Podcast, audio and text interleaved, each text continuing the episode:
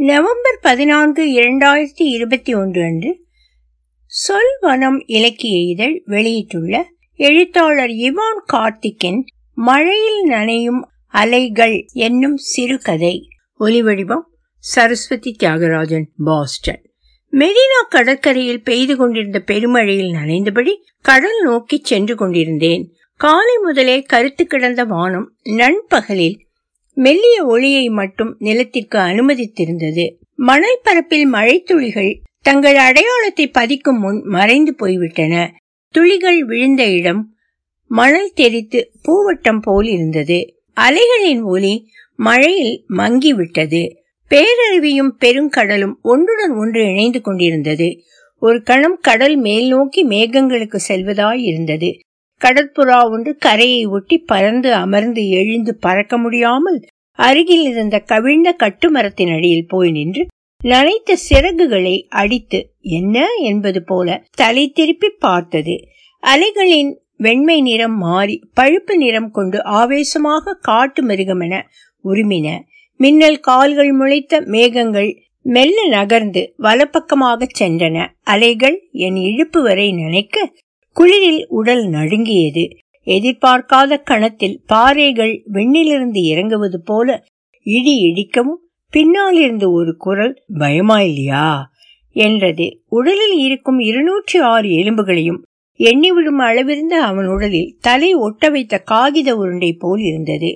சட்டையும் வேஷ்டியும் நனைந்து உடலும் ஒட்டிப்போய் இருந்தது அமைதியான நிம்மதியான கண்களுடன் இருந்தது அவன் முகம்.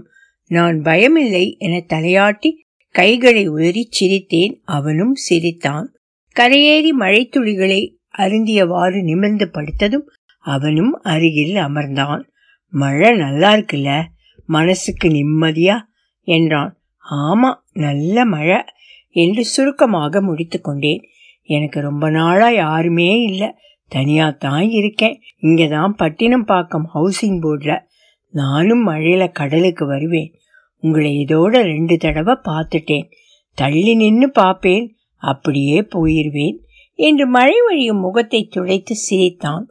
இதுவரை என் வாழ்வில் இரண்டு முறை மட்டுமே மழையில் கடலில் தனிப்பட்ட காரணத்திற்காக குளித்திருக்கிறேன். அதுவும் பத்து வருட இடைவெளிகளில். இது மூன்றாவது முறை. நான் சின்ன வயசுல அங்க இருந்திருக்கேன்.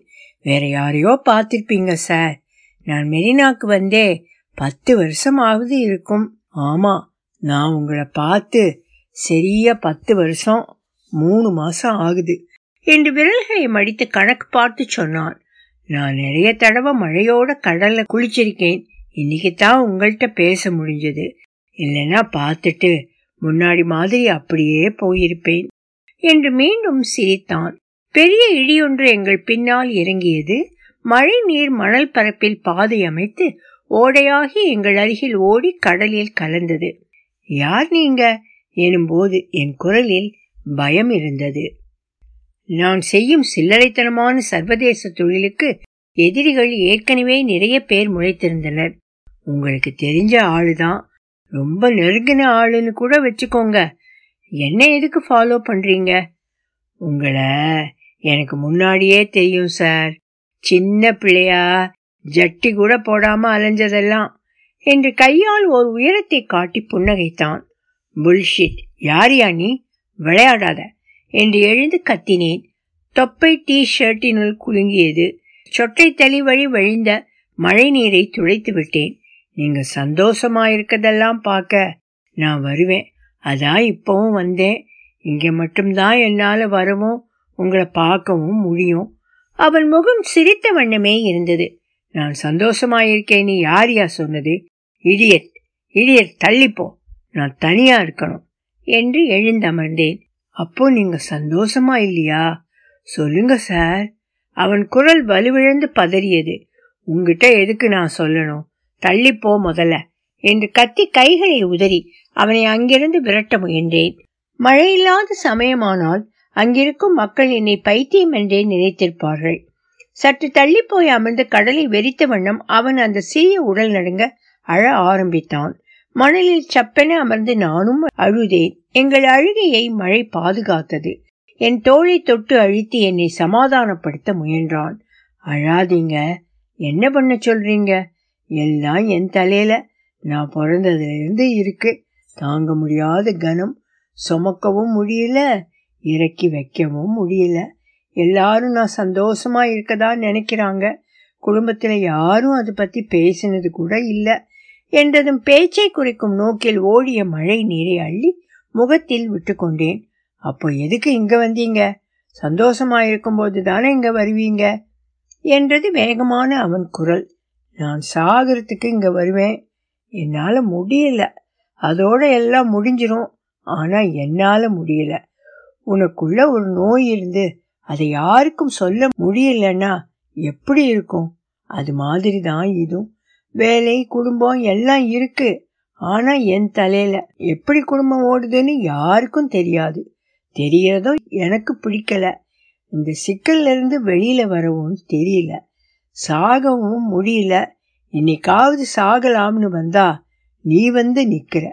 தள்ளிப்போ தள்ளிப்போ. கடனா? ஆமா கடன்.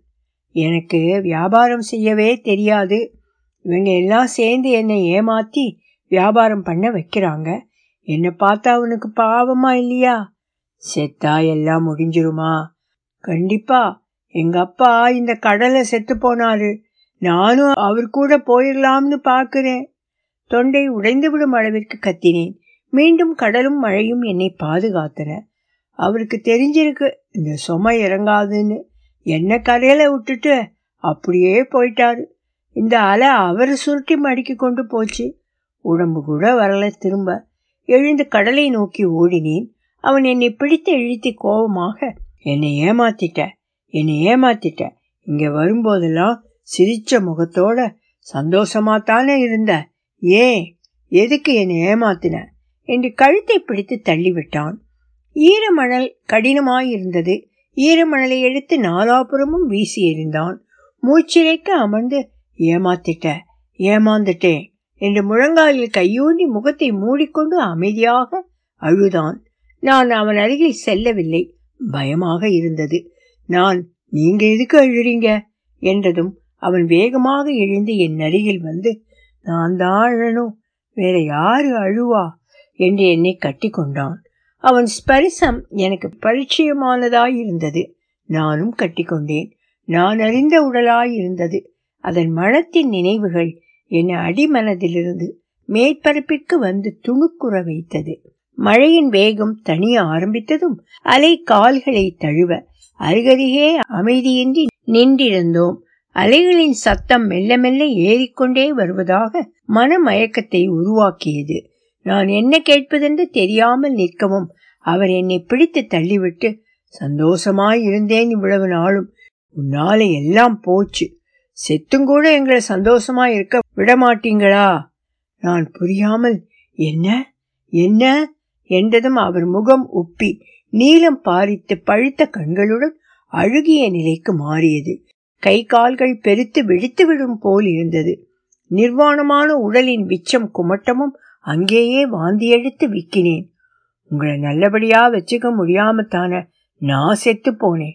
உன்னை இங்க பார்க்கும் போதெல்லாம் நீ நம்ம குடும்பம் நல்லா இருக்குன்னு நினைச்சு நிம்மதியா இருந்தேன். இன்னும் ஒரு வருஷ காலம் கழிஞ்சா இந்த உலகத்திலிருந்து போயிடலாம் நிம்மதியான இன்னொரு உலகம் இருந்துச்சு. ஆனா இனி போக முடியாது. நீயும் நிம்மதியா இல்ல. இனி நெஞ்சு இதிலேயே கிடந்து எரிய வேண்டியதுதான். நான் செத்திருக்க கூடாது. இது எனக்கு வேண்டாம். என்னை போக விடு. உன்னோட கஷ்டத்தெல்லாம் சொல்லாமலே இருந்திருந்தா நானாவது நிம்மதியா போயிருப்பேன் என்ற போது அவர் குரல் அடிபட்ட குரலில் ஒலித்தது. அப்பாவின் உருவம் புகைப்படத்தில் பார்த்த பலசாலியான உருவமாகவே ஞாபகம் இருக்கிறது. இந்த ஒல்லியான உருவம் என் நினைவில் இல்லை. ஏனோ அம்மா அக்காவை நினைத்து கொண்டேன். அன்று அப்பா அவனை கடற்கரையில் நடத்தி கூட்டி வந்தபோது அவர்கள் பின்னால் விரிந்து கிடந்த மணற்பரப்பில் ஒற்றை வழி தடமென இருவரின் கால் தடங்களும் நீண்ட சாலை வரை சென்றது. அங்கிருந்து அவர்கள் வீட்டை பார்க்க முடியும். அவர் சமீப காலமாக பேச்சு குறைந்து ஊமையாகி விட்டாரா? என அம்மாவிடம் இருளில் படுக்கையில் முகம் பார்த்து கிடக்கும்போது கேட்டதற்கு அவள் பதில் சொல்லாமல் திரும்பி படுத்துக் கொண்டாள். அப்போது அவள் முகத்தில் இருந்த பாவனையை அவன் வெறுத்து அருவறுத்தான் மழைக்கான அறிகுறிகள் வானில் திரண்டு வந்தன. அலைகள் தழுவ முயன்று தோற்று போகும் இடமாக பார்த்து ஈரம் தோய்ந்த மணலில் இருவரும் முழங்கால் மடக்கி அமர்ந்தனர். அப்பாவின் கைகளை கட்டிக்கொண்டு அவருடன் ஒட்டி அமர்ந்தது குளிருக்கு இதமாக இருந்தது. காற்று அமைதியாக ஆனால் உயிர்த்தன்மையுடன் வீசியது. அமைதியாக கழித்த நேரம் அதிகமாக அவன் நெளிந்தான். அப்பா நான் இல்லாட்டா என்ன செய்வீங்க? என்றார். அவர் முகம் பட்டினியால் விழுத்ததைப் போல் இருந்தது. அம்மா அக்கா இருக்காங்கல்ல என்றவன் சிரித்தது அப்பாவிற்கு நிம்மதியை கொடுத்ததா என அவனால் புரிந்து கொள்ள முடியாமல் நான் அழுவேன் என்றான். அம்மா அக்கா என்னை பத்தி என்ன சொல்றாங்க? அம்மாக்கு உன்னை பிடிக்கல. அக்கா உன்னை பத்தி பேசினதே இல்லையே. உனக்கு உங்க அம்மாவை பிடிக்குமா? பிடிக்கும் என்று பின் யோசித்து ஆனா சில நேரம் அவன் முகம் அசிங்கமா இருக்கும். அப்போ மட்டும் பிடிக்காது என்றான். என்ன பிடிக்குமா? என்ற கேள்விக்கு அவன் அவர் கைகளை இருக்க அணைத்து படபடக்கும் சட்டைக்குள் முகம் புதைத்து ஓரக்கண்ணால் அவரை பார்த்து சிரித்தான். அப்பா சிரிக்கவில்லை. அலைகளின் வரிசையை அது தொடங்கும் இடத்தை வெறித்து பார்த்தபடி இருந்தார். அவர் எழுந்ததும் காற்றின் வேகம் அதிகரித்தது. மூர்க்கம் கொண்ட மேகங்கள் கத்தி சத்தமிட்டன. சுடர் வடிவ மழைத்துளிகள் அவர் மேல் விழ ஆரம்பித்தன. அலைகள் மழையை தாங்க முடியாமல் துழித்தன அப்பா அவன் கைகளை விடுத்து அவன் முன் மண்டியிட்டு அவன் முகத்தை நேருக்கு நேர் பார்த்து அப்பா சந்தோஷப்பட்டா? நீயும் சந்தோஷப்படுவியா? என்று புன்னகைத்தார் மேல் உதட்டின் ஓரமாக அந்த புன்னகை நீங்காமல் தங்கி நின்றதும் அவன் குதித்து சிரித்தான். அவர் அவன் தோளில் கை வைத்து உச்சியில் முத்தமிட்டார். நீயே வீட்டுக்கு போயிருவியா? என்றதற்கு அவன் தலையாட்டி அங்கிருந்து ஓடிவிட்டான். தன்னை உண்ணும் அலைகள் ஒவ்வொன்றாய் எண்ணியபடி அப்பா அதனுள் நடந்தார். பெருத்த மூச்சொன்றை இழித்துக்கொண்டு கடைசியாக எண்ணிய அலைக்குள் மூழ்கி போனபோது மழை நிற்காமல் பெய்து கொண்டிருந்தது. தூரமாய் என்னவோ மிதப்பது மட்டும் அவனுக்கு கரையில் இருந்து தெரிந்தது. அருகில் சென்று அந்த வீங்கிய அழுகிய உடலை தொட்டு சமாதானப்படுத்த முயன்றேன். ஆனால் முடியவில்லை. அது அலறி சீறியது. வானம் பிழைந்து மழை மீண்டும் வலுக்க ஆரம்பித்தது. அந்த உருவம் மெல்ல நகர்ந்து அங்கிருந்து விலகி அலைகளில் மிதந்து தூரமாய் சென்றது. பின்னர் நான் கண்டது மழை நனையும் அலைகளை மட்டுமே. அதன் பிறகு அந்த அழுகிய உடலின் வீச்சம் என் நாசியில் நிரந்தரமாக தங்கிவிட்டது. ஒலி வடிவம் சரஸ்வதி தியாகராஜன் பாஸ்டன்.